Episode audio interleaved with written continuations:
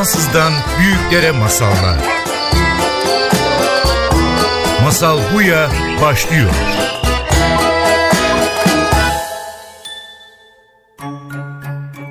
Masal Buya'ya hoş geldiniz. Benim adım Judith ve bugün konuğumuz masallar ve çocuklar. Masallardan bahsedince herkesin aklına çocuk gelir. Ve çocuklara masal anlatmak olunca konumuz birçok korkular meydana geliyor. Avcı kurt öldürdüğünü duyan bir çocuk hayvanlara karşı şiddet eğimli olabilir mi? Masallardaki kötü davranan üvey anneleri hayal eden bir çocuk kendi üvey annesinden nefret edebiliyor mu? Çocuklar masaldaki olağanüstü olayları bu dünyada gerçekleşmeyeceğini anlayınca hayal kırıklığı uğrayabilir mi? Evde yemek kalmayınca ebeveynler onları ormanda bırakabileceğini düşünüyor olabilir mi? Bu konuya basit bir cevap getirmek mümkün değil. Onunla ilgili birçok kitaplar yazıldı ve tartışma halen devam ediyor. Bunu konuşmak için bir çocuk gelişim uzmanı davet edebilirdim. Ama bugün benimle stüdyoda Can, 12 yaşında masal okumayı, dinlemeyi ve anlatmayı seven bir çocukla beraberiz. Çünkü çocuk gelişim sohbetlerimize çocukları da dahil etmemiz gerektiğini düşünüyorum. Evet, Can hoş geldin Masal Buya'da. Geldiğin için çok sevindim gerçekten. Ben de. Şimdi bugünler Can, sen kendini nasıl tanıtıyorsun? Normalde ben tanıtıyorum misafirlerimi. Ama sen kendini nasıl tanıtmak isterim? Senin üstünde bir etiket yapıştırmak istemem. Ee, bilmem. Kimsin bugün? Bugün kimsin? Gelen kim? Stüdyoda oturan kim? Dinleyici merak eder. Senin sadece adı Can olduğunu biliyor. Kaç yaşındasın? Ne yaparsın? Ne seversin? 12 yaşındayım ben. 6. sınıfa gidiyorum. En çok mitolojik hikayeleri seviyorum. Masal dinlemeyi de seviyorum ama mitolojik hikayelerin daha yani önemli benim için. Niye önemli senin için mitolojik hikayeleri? Yani daha böyle her şeyi açıklıyor. Her şey açıklıyor. Yani her şeyin bir nedeni var.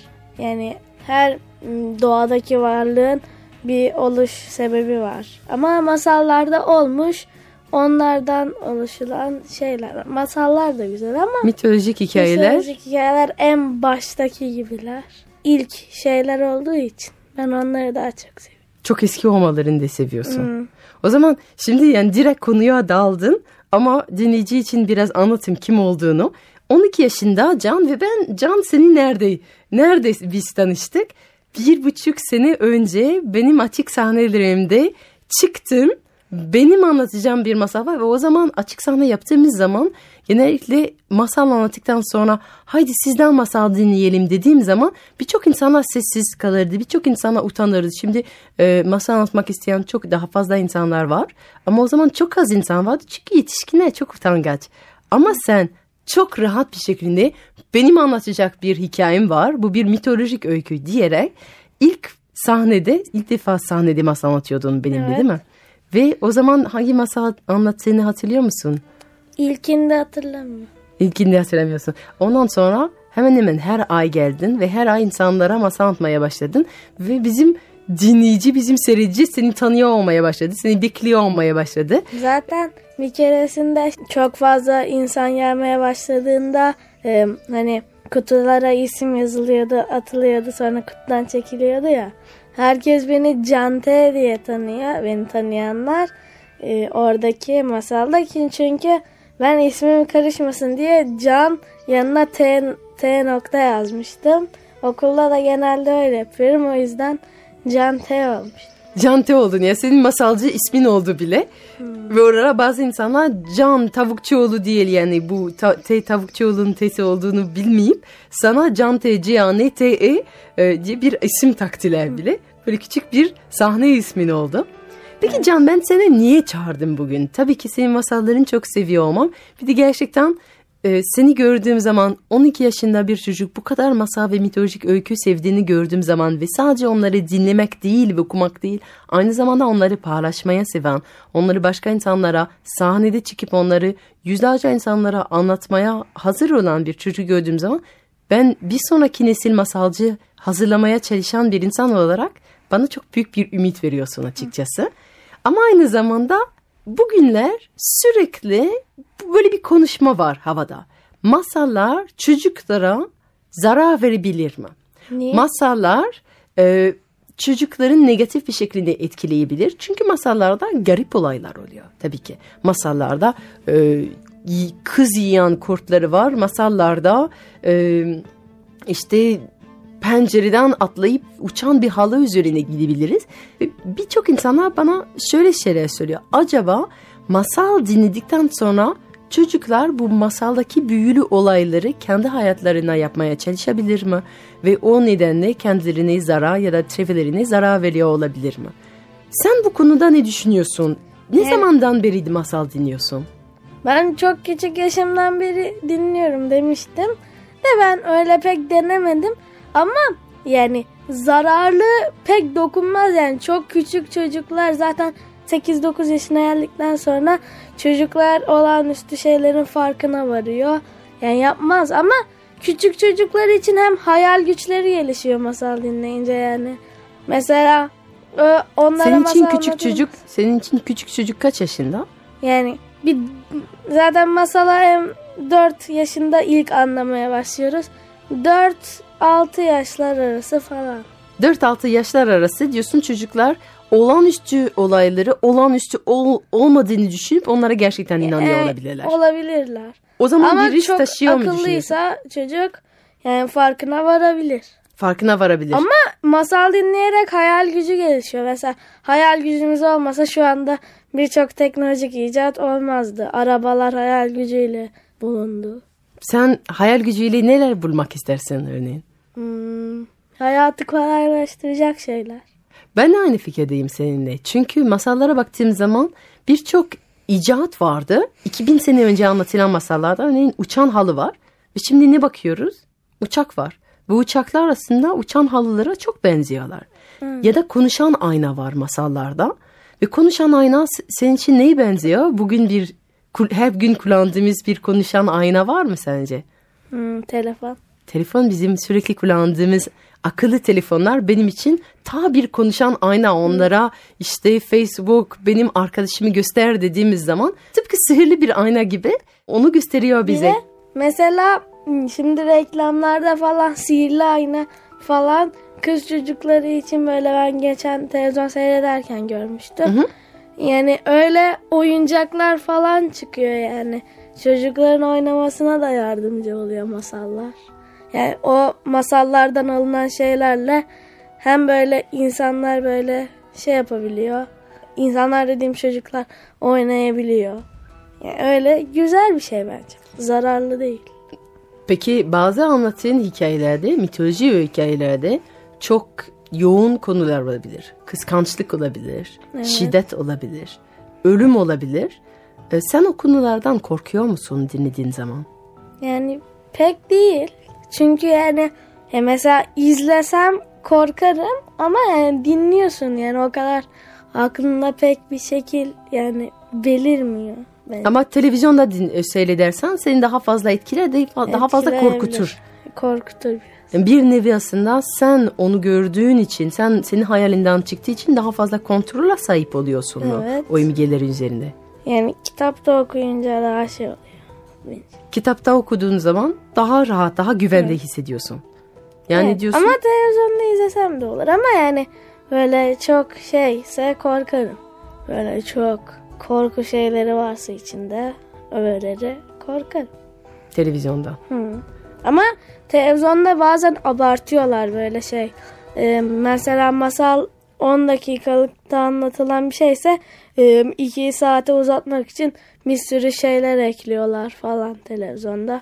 Biraz eklenti yapıyorlar. E, bu daha korkutucu oluyor. Aslında evet. bir masal 10 dakika korkutucu olsa da içinde e, seni biraz merak ettiren şeyler varsa hem onları kendin üretiyorsun, kendin hayal ediyorsun ve kontrolün evet. var. Hem de daha kısa olduğu için seni daha az korkuttuğunu düşünüyorsun. Evet. Süper. Ee, bazı masalların içinde özel mesajlar var. Ümit veren mesajları var ya da dostluktan bahseden mesajları var ya da aşk peşinde gitmemizi hatırlatan mesajlar olabilir. Sen hangi masaldan en çok ilham alıyorsun? Var mı senin böyle çok sevdiğin ya da senin için özel bir mesaj taşıyan bir masalı var mı?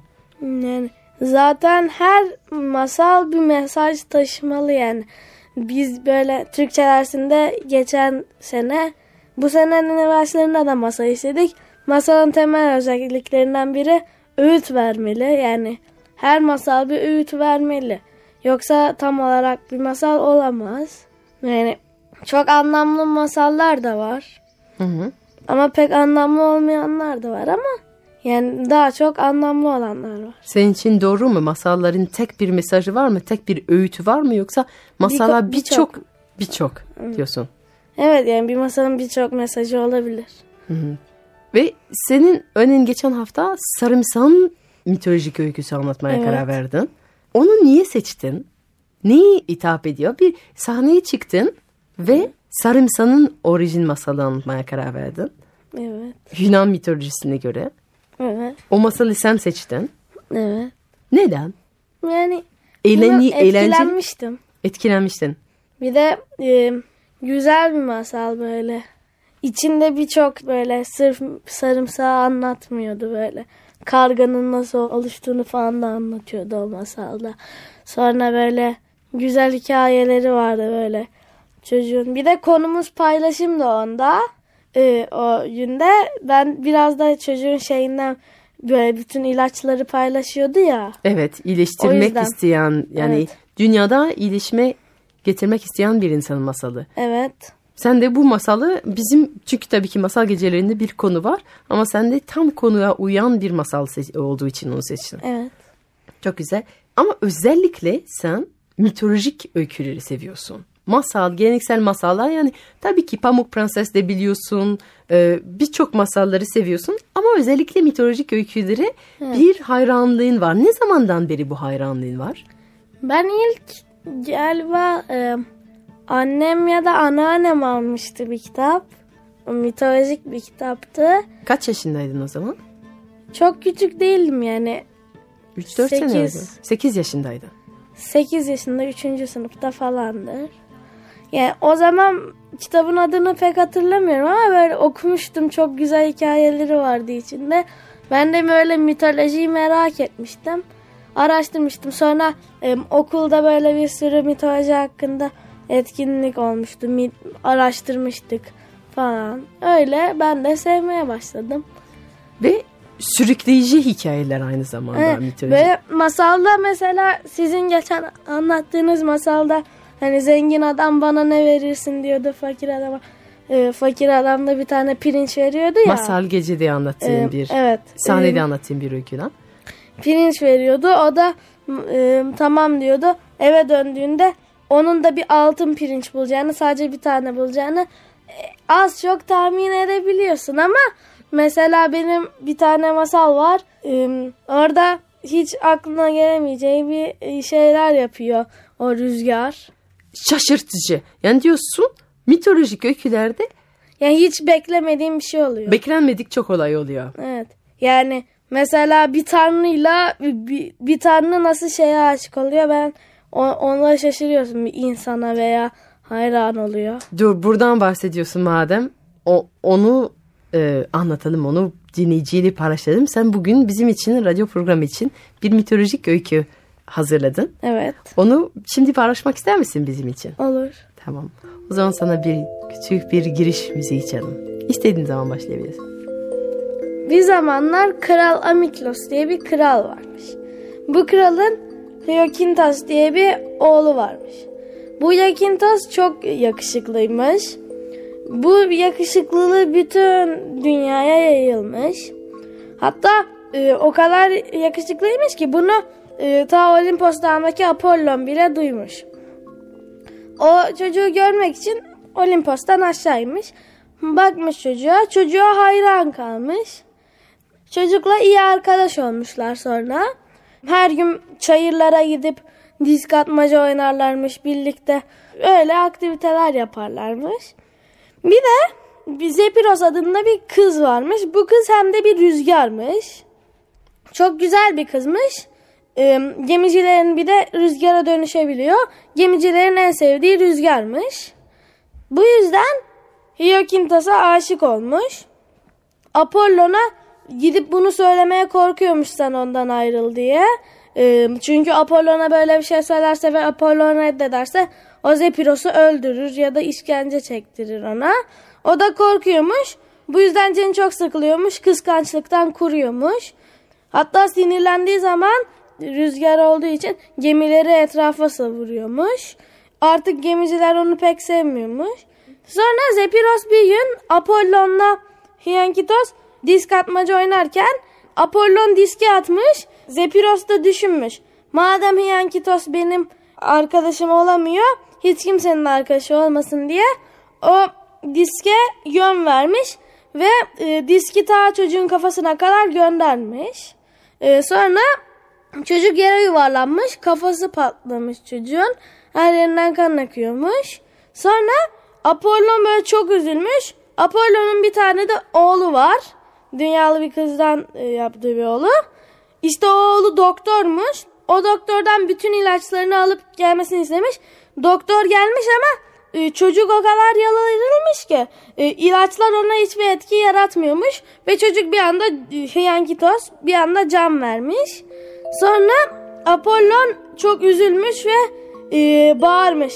Ey sevgili çocuk ben senin gençliğini kendi ellerimle yıktım, yok ettim.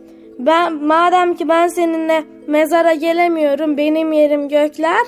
Ben seni her neşeli olduğumda aşağı inip görebilmek için e, seni ölümsüz bir çiçeğe çevireceğim demiş.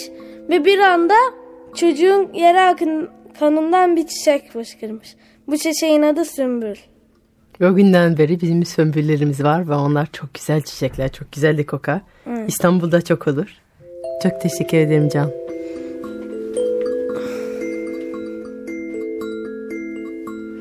Bu masal bugün bizim için seçtin. Bu masalı niye seçtin? Yani... Çok heyecan verici bir masal. Çok da hoşuma gitti. Bir kıskançlık masalı. Değil mi? Evet. Bir de ben şey bu masalı seçtim. Biraz da böyle şey biraz şans gibi. Çünkü benim bir kitabım var. Klasik Yunan mitolojisi adında. O kitapta baktım böyle içindekilere. Sonra yani o sayfaya kadar bütün e, şey çoğu hikaye biliniyor ya da böyle biliniyor ya da kötü böyle hikayelerde. Ben de o böyle bir baktım bilmediğim bir hikaye okudum sonra beğendim.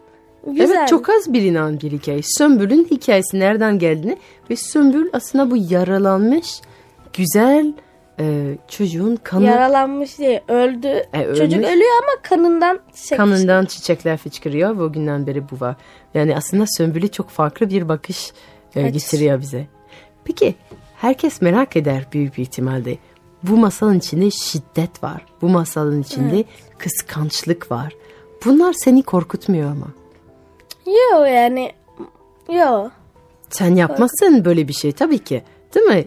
Sevdiğin bir insana hiçbir zaman o böyle bir şey... biraz yani bencil bir rüzgar bir kız olduğu için zaten benim olamıyorsa hiç kimsenin olmasın man mantığıyla o diske yön verip çocuğun kafasına yönlendirmiş. Aslında bu masal bizi bencil bir davranışın örneği veriyor. Hı. Sana öyle bir şey ifade ediyor. Evet. Yapılmaması gereken bir şey olduğunu Hı. düşünüyorsun.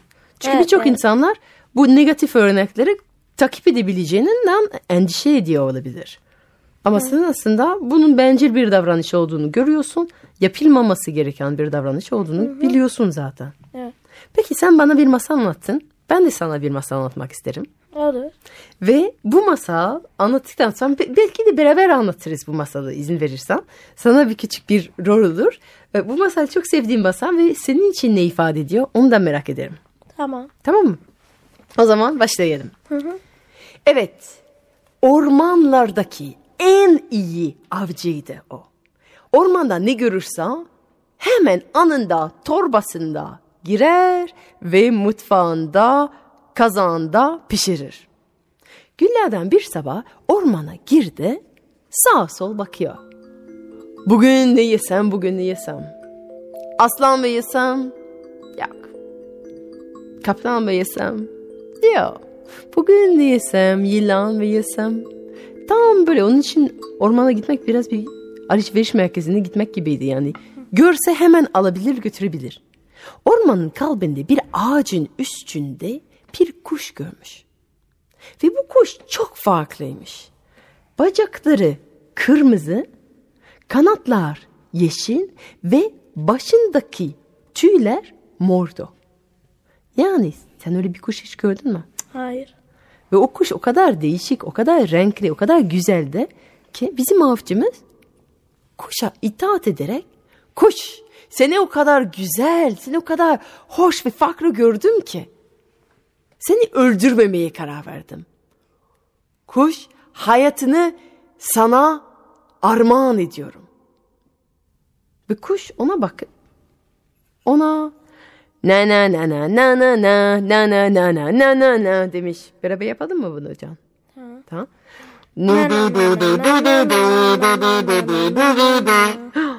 Ve avcı bunu duymuş şey düşünmüş. Bu, bu kuş ne diyor? Benimle mi dalga geçiyor? Nasıl bir şey bu? Aa kuş sen beni yanlış anladın herhalde. Ben senin hayatı bağışlıyorum ve sen benimle dalga mı geçiyorsun? Ve kuş ona baktı ve ne dedi sence?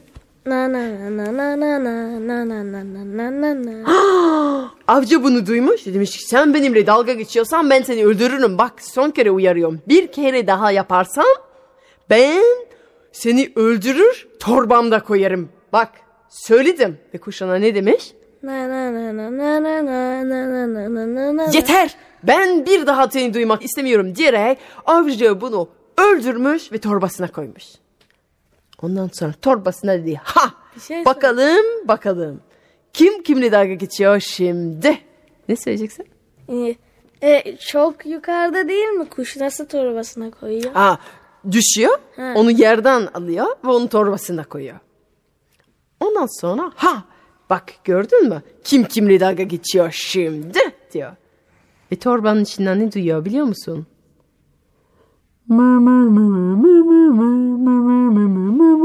Beraber yapalım mı?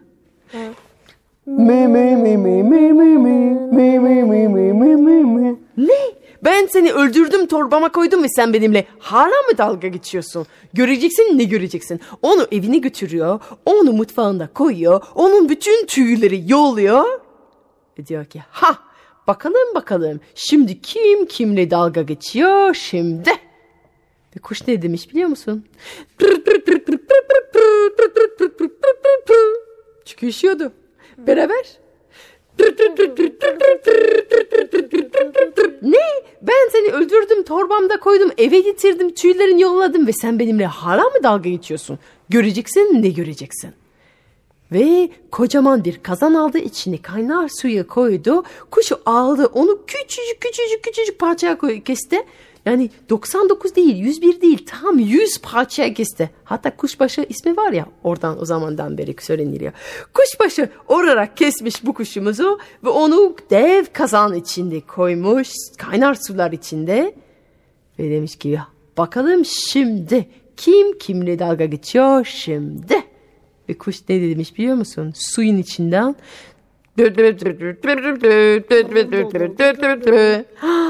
ne? Ben seni öldürdüm, torbamda koydum, seni mutfağımda getirdim, kestim, kazanda koydum, kaynattım ve sen benimle hala mı dalga geçiyorsun? Göreceksin ne göreceksin? Bütün kazanı boşaltı, büyük bir kutu içinde bütün parçaları koymuş, bahçeye gitmiş, bir delik kazmış, deliğin içinde kuşu koymuş, üstüne kapatmış bütün toprağı, gömdü. Ee, toprağın üstüne bakalım şimdi kim kimle dalga geçiyor? Ve toprağın en derininden bir ses duydu. Çok derin beraber yapalım. Mu, mu, mu, mu, mu, mu, mu. Mu, mu, mu, mu, mu, mu. Ne? Ben seni öldürdüm, torbamda koydum, eve getirdim, kestim, kazanda kaynattım. Sonra gömdün kutu içinde ve sen benimle hala mı dalga geçiyorsun? Göreceksin ne göreceksin? Ve kutuyu çıkartmış. Nehire gitti. Nehir küçük bir tekneyi yaptı. Teknenin üstünde kutuyu koymuş ve kuşu gönderdi. Ve ne duydu biliyor musun? Hiçbir şey duymadı. Sessizlik. Kuş nehirle gitmişti. Oh demiş avcı. Sonunda rahatladım. Evine gitmiş. Dünden kalan biraz aslan vardı. Onu mikrodalgada hissetmiş yedi. Mikrodalga. Ha, vardı vardı mikrodalgası tabii ki. Ondan sonra bir sonraki sabah erken bir saatte nehirin illerinde balıkçılar balık tutmak için ağlar hazırladılar. Ağları alıyorlar atıyorlar nehirde çekiyorlar. Atıyorlar çekiyorlar. Atıyorlar ve çektiklerin zaman ağların içinde ne bulsunlar? Sence? Bir kuş. Bir sandık. Sandık içinde koymuştu ya onu. Kutu içinde koymuştu. Ha evet. Bir sandık. Bu nedir? E sandık bulsan sen de nerede? Ne olduğunu düşünürsün Altın. içine. Altın. Onlar bir hazine bulduklarını düşündüler. Aynen öyle. Ve çok büyük bir heyecanla kılıç kestiler. Ve kutu açtılar. Ve kutunun içinden birden 99 değil. 101 değil. Ama tam 100 tane kuş. Bacakları kırmızı, kanatlar yeşil. Başındaki tüyler Mor. mor. Ve bu bütün kuşlar ormana doğru uçtular.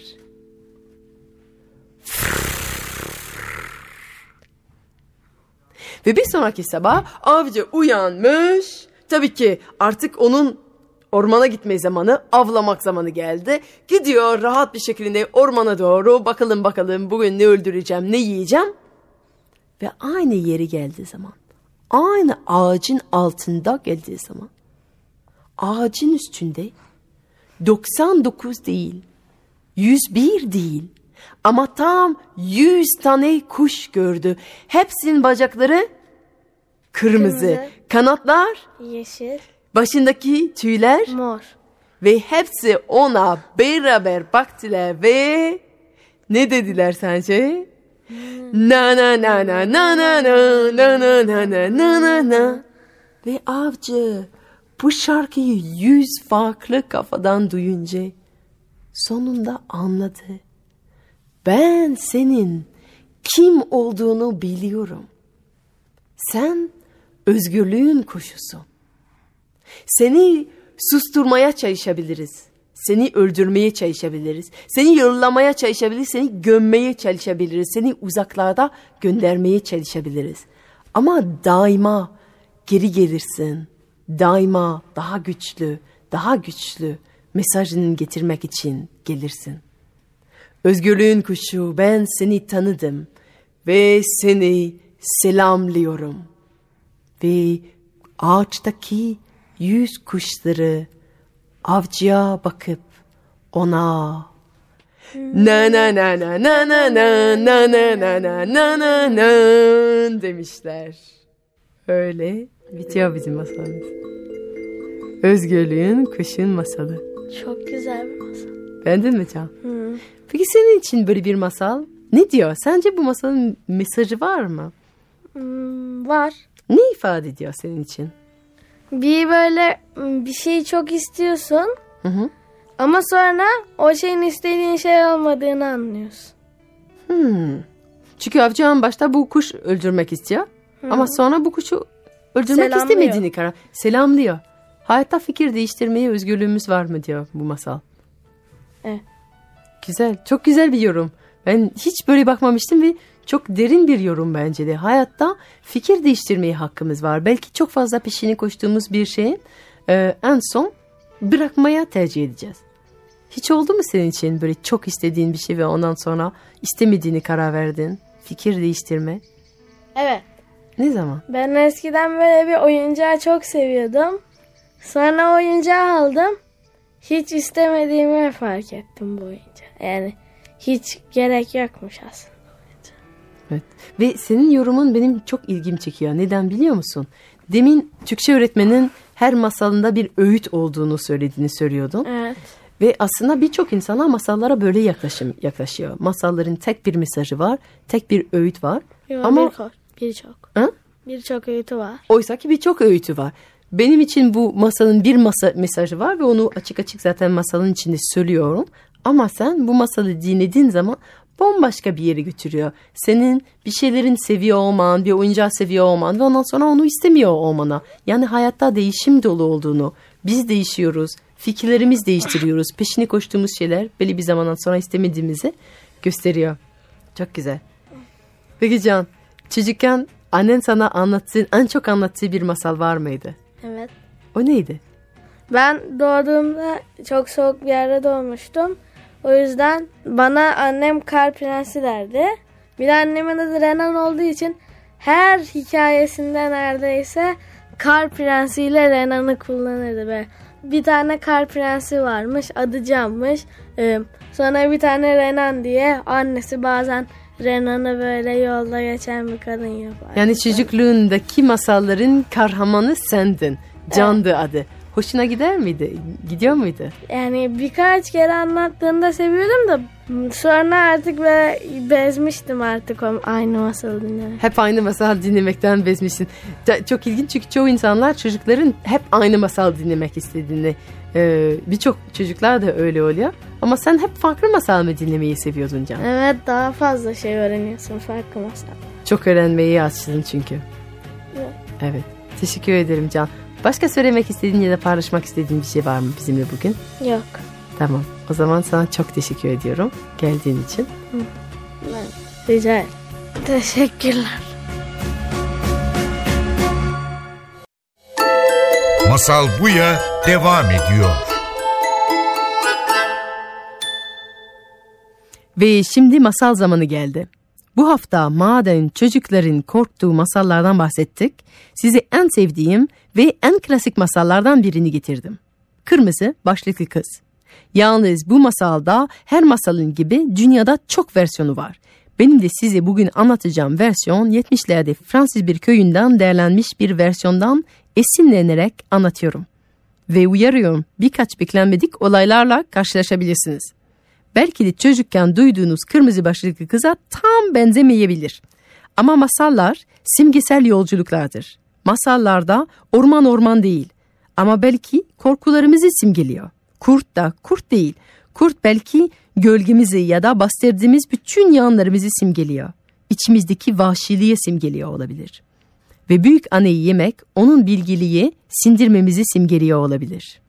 Zihinle dinleyince masal şaşırtıcı bir yolculuk olabilir.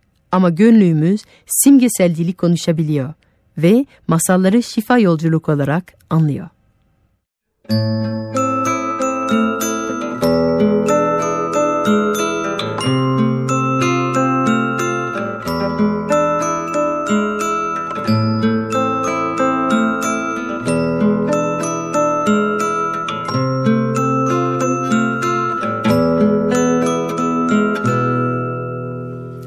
Başka günlerde farklı olmayan bir günde, başka köylerden farklı olmayan bir köyde, başka annelerden farklı olmayan bir anne kızını çağırır.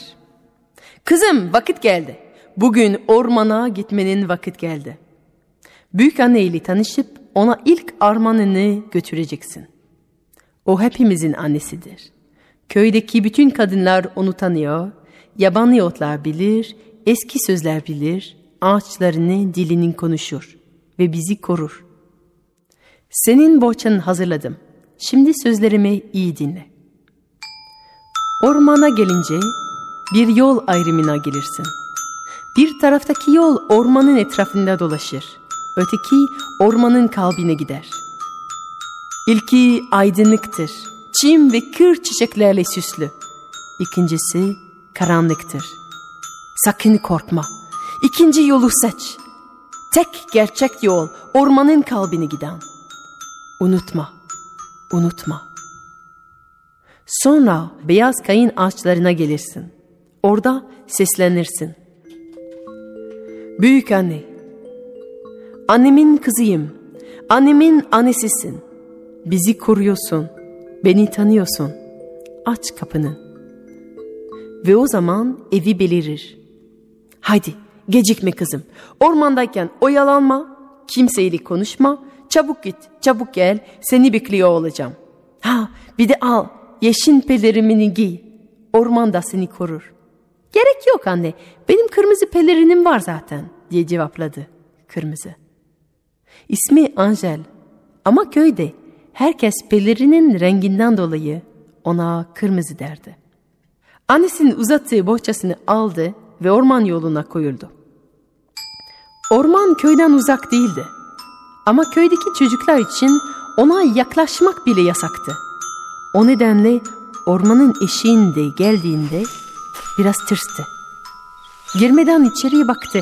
Ağaçların arasında güneş girip karanlığı ışık oklarıyla delip yere altın renkli aydınlık noktalar saçıyordu.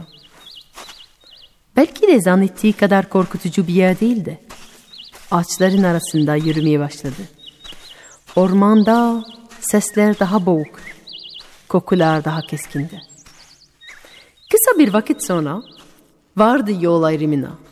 Bir taraftaki yol yeşil çimden bir haleli kaplı gibiydi. Öteki taraftaki yol ise karanlıktı. Ağır bir koku yayılıyordu ve onun derin sessizliğin içinden bin tehdit edici gözler tahmin ediliyordu. Kırmızı sesli yutkundu. Annesinin yol tarifesini yanlış anlamış olabilir miydi? Başka bir yol ayrımından bahsediyor olabilir miydi? Ya da tam o anda derin bir ses duydu. İçindeki şüpheci düşüncelerini taklit ediyor gibiydi. Acaba karanlık yolu mu, aydınlık yolu mu seçsem? Ve beliri verdi önünde.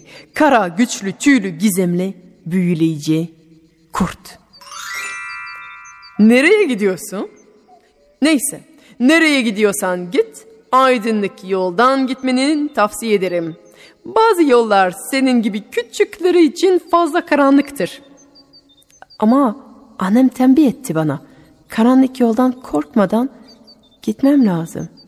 Ormanın kalbinde yaşayan büyük anneye gidiyorum çünkü. Aman anneler de her şeyi abartıyorlar. Ha aydınlık ha karanlık. Ormanda bütün yollar aynı yeri varır. Emin misiniz? Bu orman benim. Onu benim kadar iyi tanıyan hiç kimse yok. Ayrıca büyük annen ormanda yaşamıyor. Ormanın kalbinde sadece bir takım beyaz kayın ağaçları bulunur. Ev yok. Annem bana büyük anneyi çağırmak için özel bir söz öğretti ama. Büyük anne, annemin kızıyım. Annemin annesisin. Bizi koruyorsun. Beni tanıyorsun. Aç kapını. Deyince evini belirliyormuş. İlginç diye mırıldandı kurt. Ama her neyse dediğim gibi ormanda bütün yollar aynı yeri varır. Bence çiçekler toplaya toplaya da gidebilirsin büyük annen görmeye. Çiçekler sever mi büyük annen? Bu soruyu kırmızı ikna etmeyi yetti. Sonuçta annesi bile buna itiraz edemez. Yeni tanışacağı bir insana çiçek getirmek son derece kibar bir harekettir. Annesi fakra yapmasını istemezdi ve rahat bir zihinle çiçek toplayarak yola koyuldu. Kurt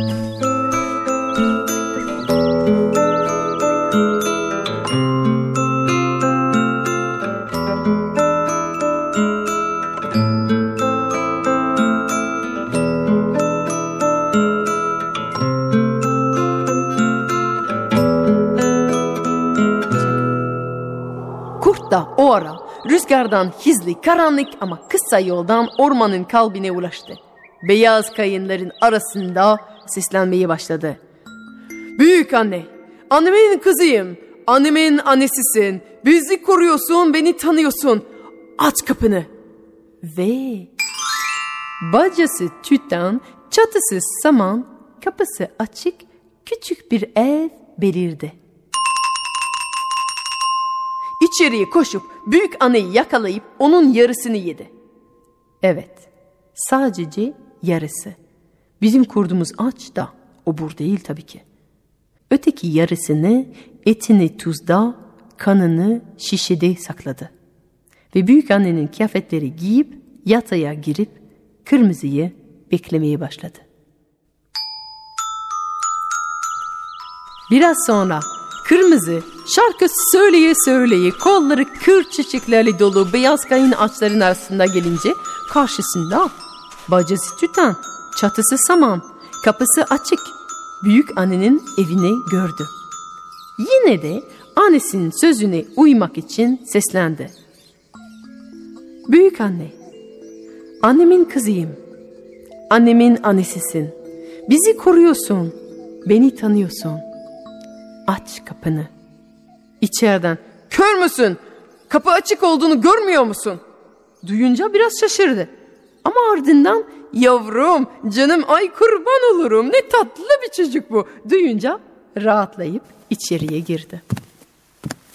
Girer girmez bir et kokusu alıp acıktığını fark etti. Ve yatakta olan büyük anneden biraz yemek istedi. Al çocuğum tuzda et var şişede kan var ye iç sonra yatağa gelirsin. Kırmızı oturup yemeği içmeye başladı.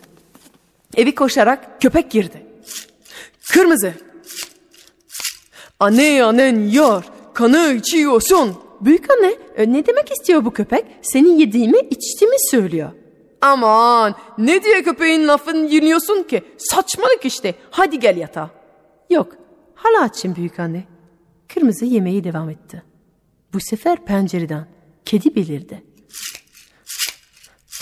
Kırmızı anne annen yar kanı içiyorsun.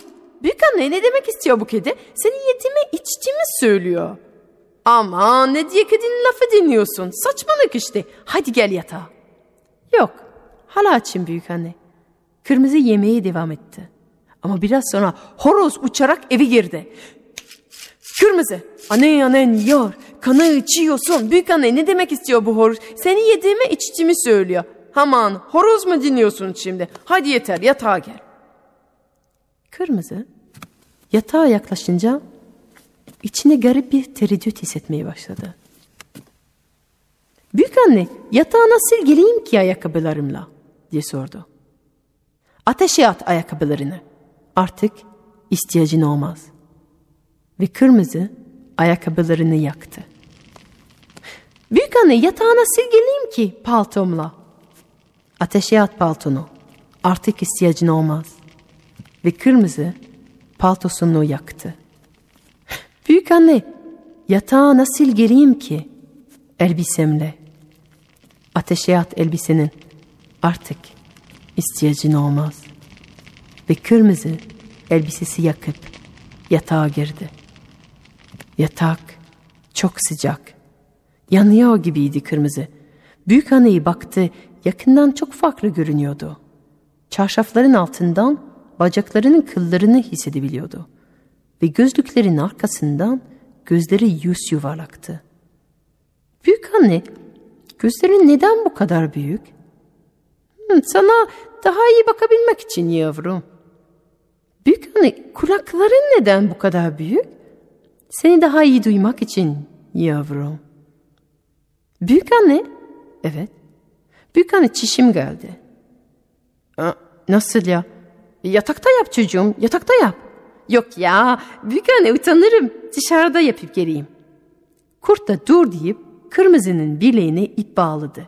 Öteki ucunu da elinde tuttu, kaybolma diye. Ama kırmızı evden çıkar çıkmaz ipi çözüp koşmaya başladı. Kurdu tanımıştı.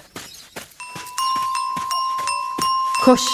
Dallar saçlarına takılıyor, dikenler kollarını çiziyor, gözlerini görmüyor ama koş kırmızı koş. Ayakların köklerini takılıp düşüyorsun ama kalk durma durma koş kırmızı koş.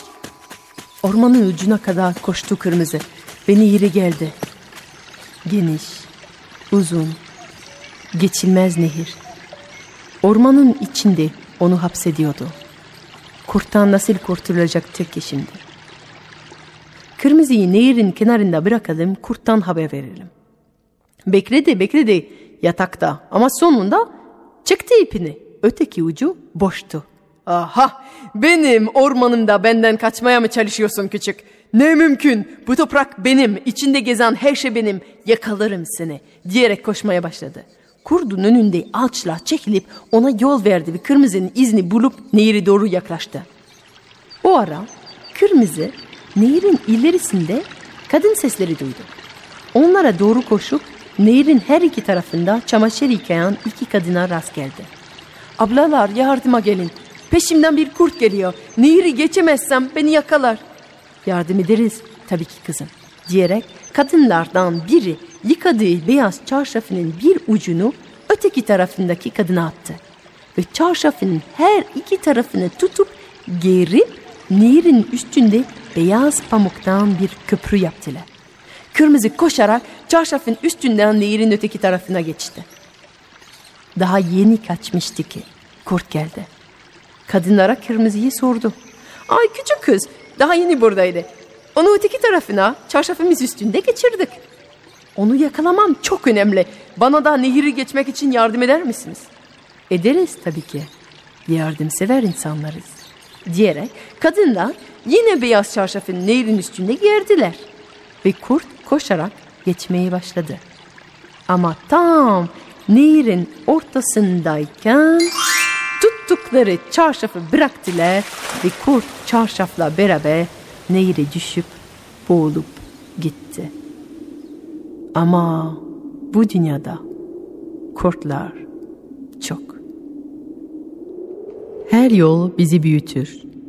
Karanlığı karşılaştığımız her an bizi aydınlıkta daha özgür yaşamaya yardım eder. Korkma karanlıktan. Tek gerçek yol ormanın kalbine giden yoldur. Bir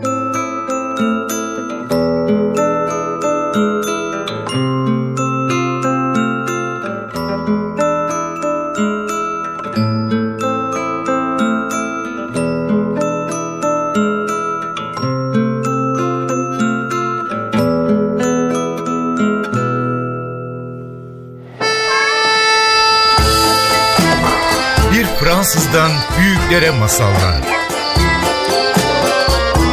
Masal Buya sona erdi.